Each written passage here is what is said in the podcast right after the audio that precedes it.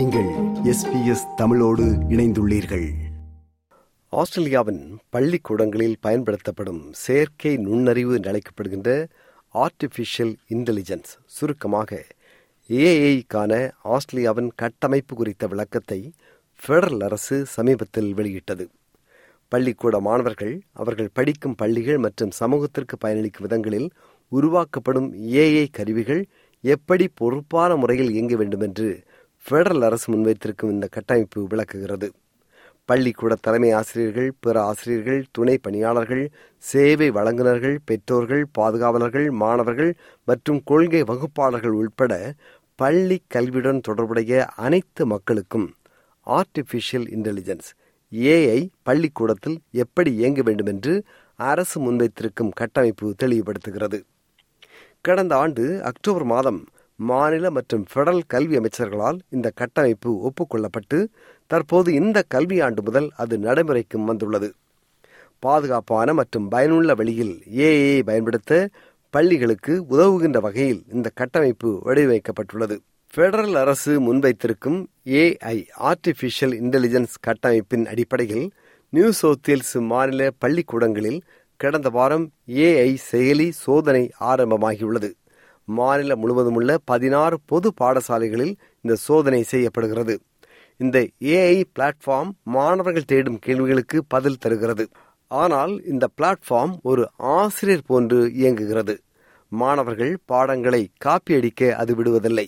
ஆசிரியர் ஒரு மாணவனை சிந்திக்க வைத்து பதில் தருவது போன்று இது செயல்படுகிறது. நியூ சோத்தியல்ஸ் மாநில கல்வித்துறையால் வடிவமைக்கப்பட்டிருக்கும் இந்த ஏஐ பிளாட்ஃபார்ம் அல்லது செயலி மிகவும் பிரபலமான சாட் ஜிபிடி மாதிரியாகவே வடிவமைப்பு செய்யப்பட்டுள்ளது.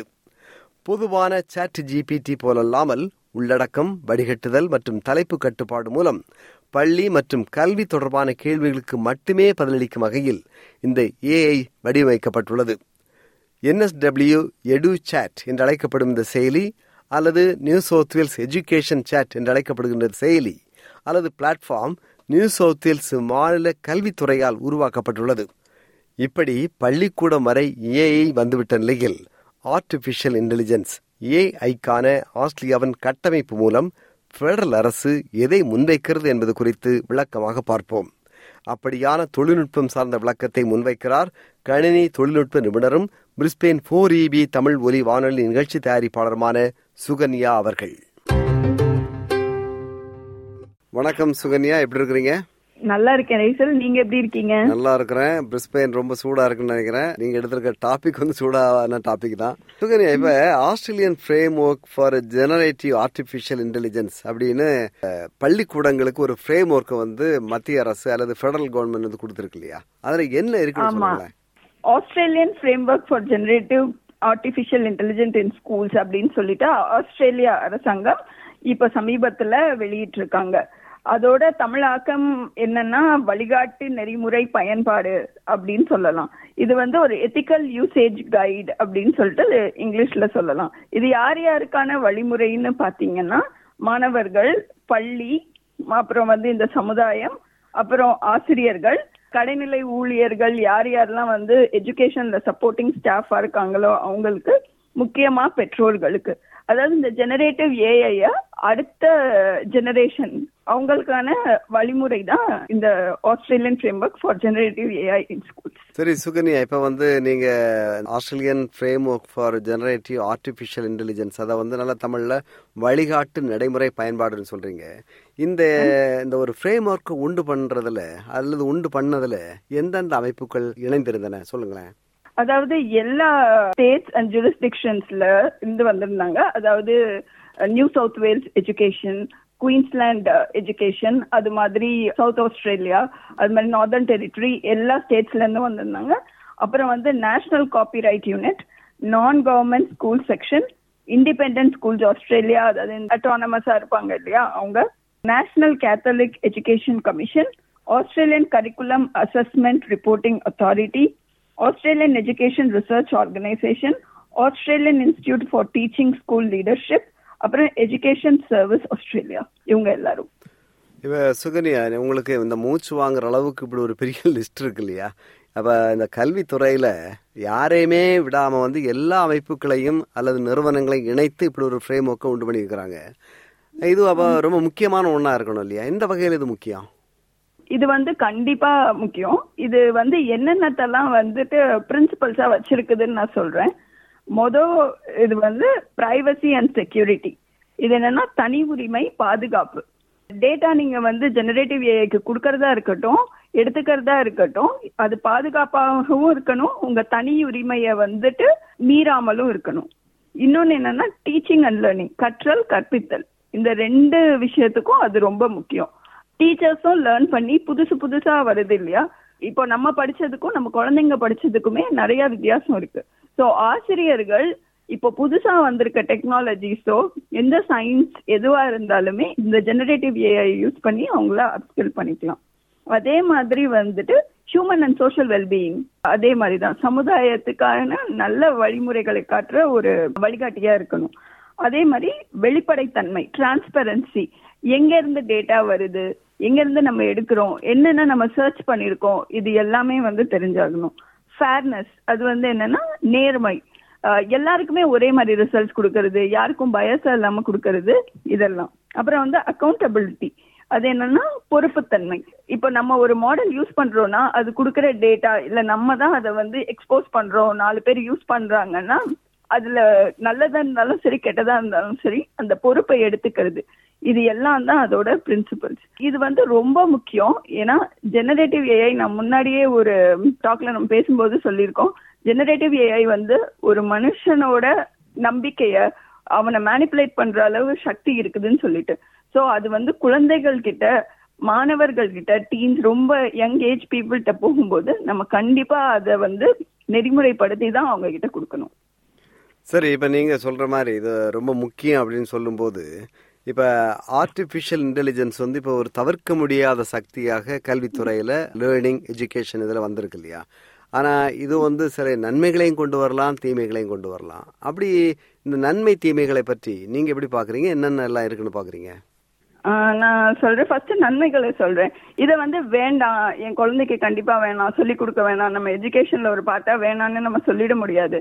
நம்ம வந்து படிக்கும்போது யோசிச்சு பாத்தீங்கன்னா நம்ம லைப்ரரியில போய் புக்ஸ் எடுத்து ரெஃபரன்ஸ் எடுத்து அப்படிதான் படிச்சுட்டு இருந்திருப்போம். இல்ல நம்ம டெக்ஸ்ட் புக்ஸ்ல என்ன இருக்கோ அதான் படிக்கிறோம். இன்னைக்கு குழந்தைங்கள பாருங்களேன்.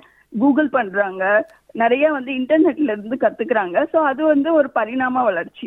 அதோட அடுத்த ஸ்டேஜ் தான் இந்த ஜெனரேட்டிவ் ஏஐ ஸோ நம்ம வந்து கண்டிப்பா அதுல வந்து லேர்னிங் ஆப்பர்ச்சுனிட்டிஸ் ரொம்ப நல்லா இருக்கு.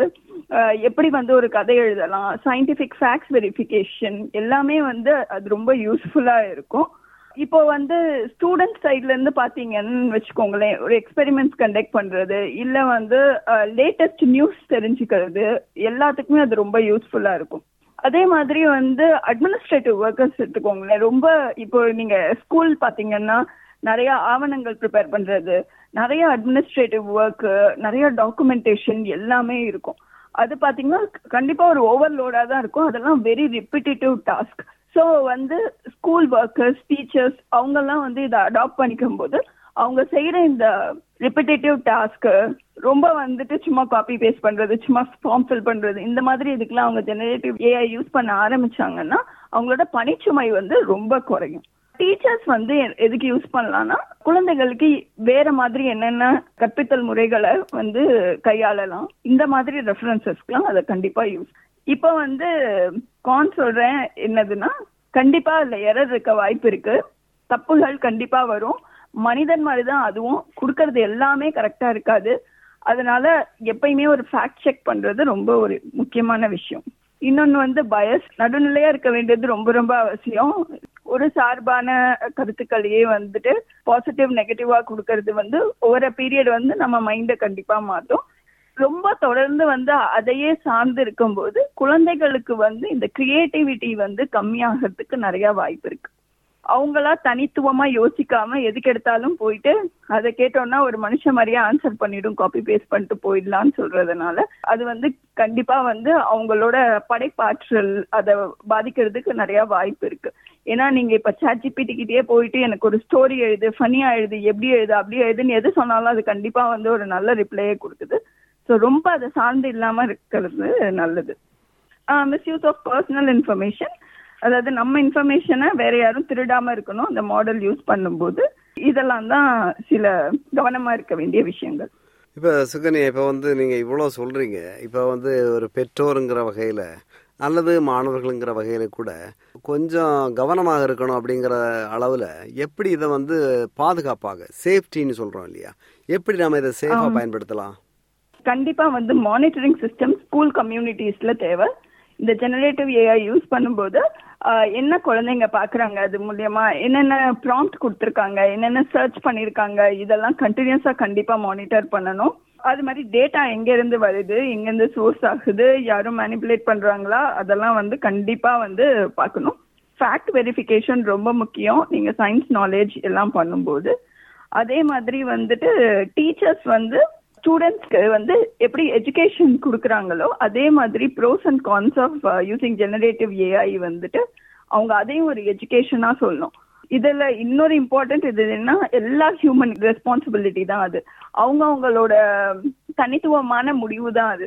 இதை வந்து நான் எந்த அளவு நான் என்னோட பணிச்சுமையை குறைக்கிறதுக்கு யூஸ் பண்ணலாம் எந்த அளவு அது டிபெண்டா இருக்கலாங்கிறது வந்து எல்லா ஹியூமனோட ரெஸ்பான்சிபிலிட்டி தான். அரசாங்கம் வரையறுத்துட்டா மட்டும் எல்லாமே சரியாயிடும் சொல்ல முடியாது. இது வந்து ஒரு சமுதாயத்தோட கடமை. மிக்க நன்றி சுகன்யா. இப்போ ஆர்டிஃபிஷியல் இன்டெலிஜென்ஸை வந்து இவ்வளவுக்கு இன்டெலிஜென்ட்டாக விளக்க முடியாதுன்னு நினைக்கிறேன். ரொம்ப தெளிவான விளக்கம். மிக்க நன்றி உங்களுக்கு. மீண்டும் சந்திப்போம். நன்றி. விருப்பம் பகிர்வு கருத்து பதிவு. லைக் ஷேர் காமெண்ட் எஸ்பிஎஸ் தமிழின் ஃபேஸ்புக்